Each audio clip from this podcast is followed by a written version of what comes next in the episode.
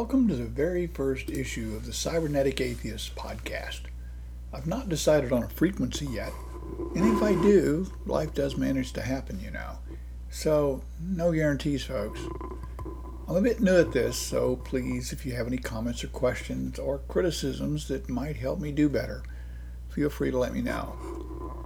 I was perusing Ophelia Benson's Facebook page back in 2014, I think it was, and one of the commenters posted a comment about the negative consequences of believing in superstition. It rang a bell with me, and I wrote a post about it, which I put on my blog. So I'm going to read that off now, eh, with a couple of changes here and there. There are numerous negative things religion brings to society, which many religious folks either overlook or are brainwashed into thinking are good mainly because they believe it's good because they're told it is, but have never actually examined the issues to see what the reality is. So today we're going to look at a few things. As I see it, there are at least three major areas in which religion, believing in superstition, brings negative consequences to society. One, patriarchy. Two, sex. Three, politics, and the law. Those are going to be in three parts part one, two, and three. But of course, these aren't the only issues we have in society today, but each of these are major and they affect broad areas of society. So let's take them one at a time. Part one patriarchy. Patriarchy is defined as one, social organization marked by the supremacy of the father and the clan or family, the legal dependence of wives and children, and the reckoning of descent and inheritance in the male line, broadly controlled by men of a disproportionately large share of power. Two, a society or institution organized according to the principles or practices of patriarchy. this all sounds very clinical and almost reasonable, doesn't it? But what are the consequences of these things? In the modern context of our present day political scene, the relevant part of that is about the legal dependence of women and children, though we will see other consequences of it as well. In today's, in today's Western society, especially the United States, the practice of patriarchy is at least partially based on religion in the Republicans' war on, on women, it is based on biblical strictures requiring men to be the head of the household and women being denied the right to be in charge of men. In other words, they're relegated to second class citizenship. Now, in the larger U.S. society in the last hundred or so years, we've managed to back some of that off. Women can now own property in their own names, vote, drive cars, work outside the home, and in fact at jobs traditionally reserved for men, and can marry or not according to their own wishes.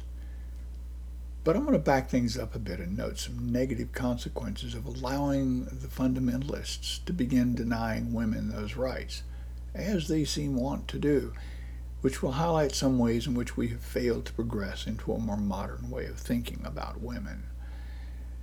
First of all, Think about the term dependence in that definition above. Uh, legal dependence, especially. What does that entail?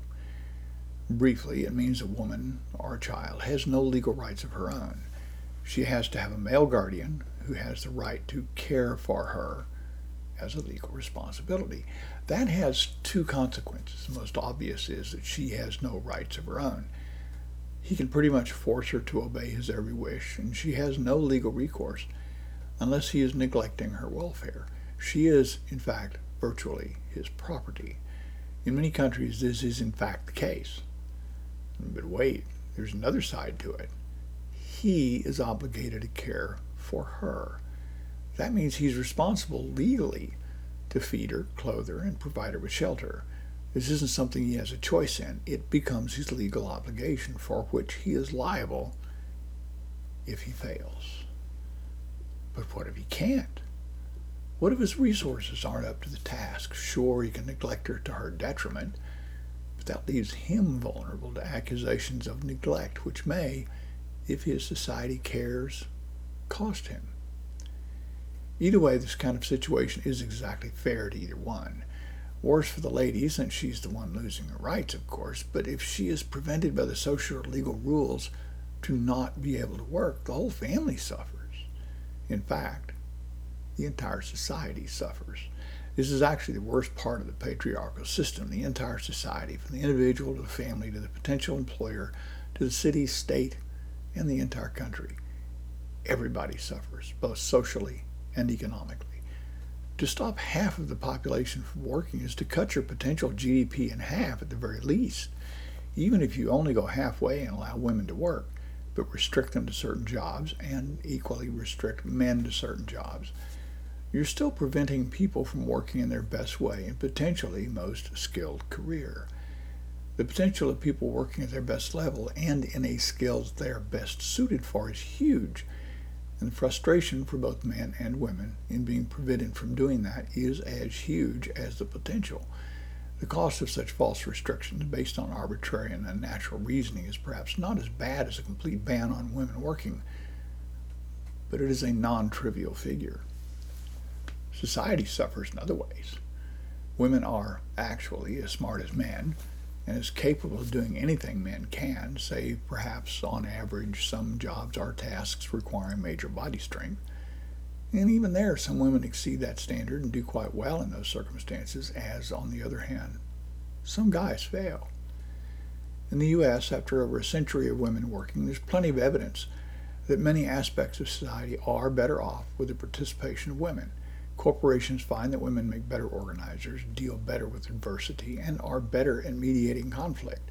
In politics, women, when allowed to work independently, are often better at compromise and negotiations than men. As costs have risen in recent decades, women have been forced into the workplace, bringing in much needed resources and allowing single women to raise children alone under better economic conditions than once was allowed. I could go on, but it's obvious from these examples, which are only a few examples out of many, that were women forced back into the home, the economy of the U.S. would take a hit that would guarantee our immediate slide into third world status. Poverty would become, instead of merely commonplace, rampant and virtually the norm. The middle class would be destroyed, and those in poverty would be devastated completely.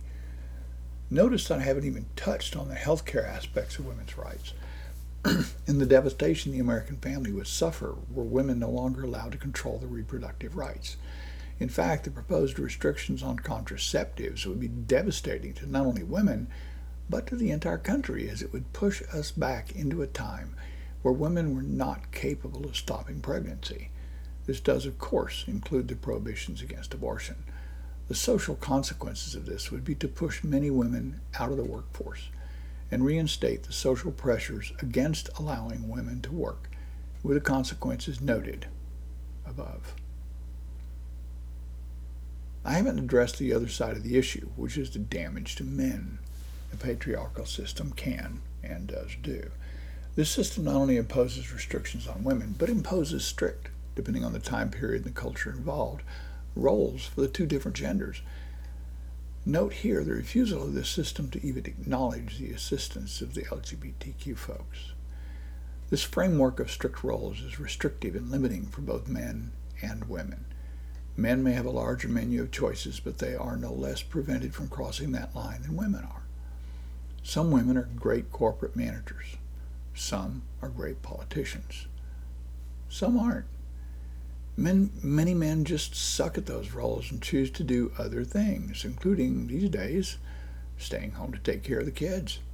Numerous articles have been written by guys who have done this, and it's liberating for them to be able to do so, as it is liberating for women to be able to be corporate managers. Some guys are fantastic secretaries or office managers or nurses.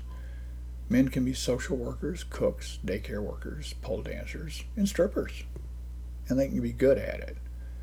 Patriarchy would prevent them from doing all this, as those are not traditional men's jobs. Men are forced into a false and totally artificial image of manhood that is as false and artificial as the image of womanhood the ladies are forced into.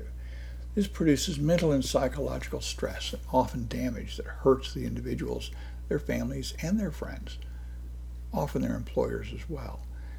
It also forces men into this culture of rape we all know so well, but I'll deal with that in the sex topic. In short, patriarchy is not a system that is supportive of society, but is damaging and harmful to a society that hopes to progress into a modern, peaceful, and productive society which accords equal rights for all citizens. In short, it is un American in accordance with the ideals declared by us in the Declaration of Independence. Well, that's pretty much it for part one. Come back later for part two.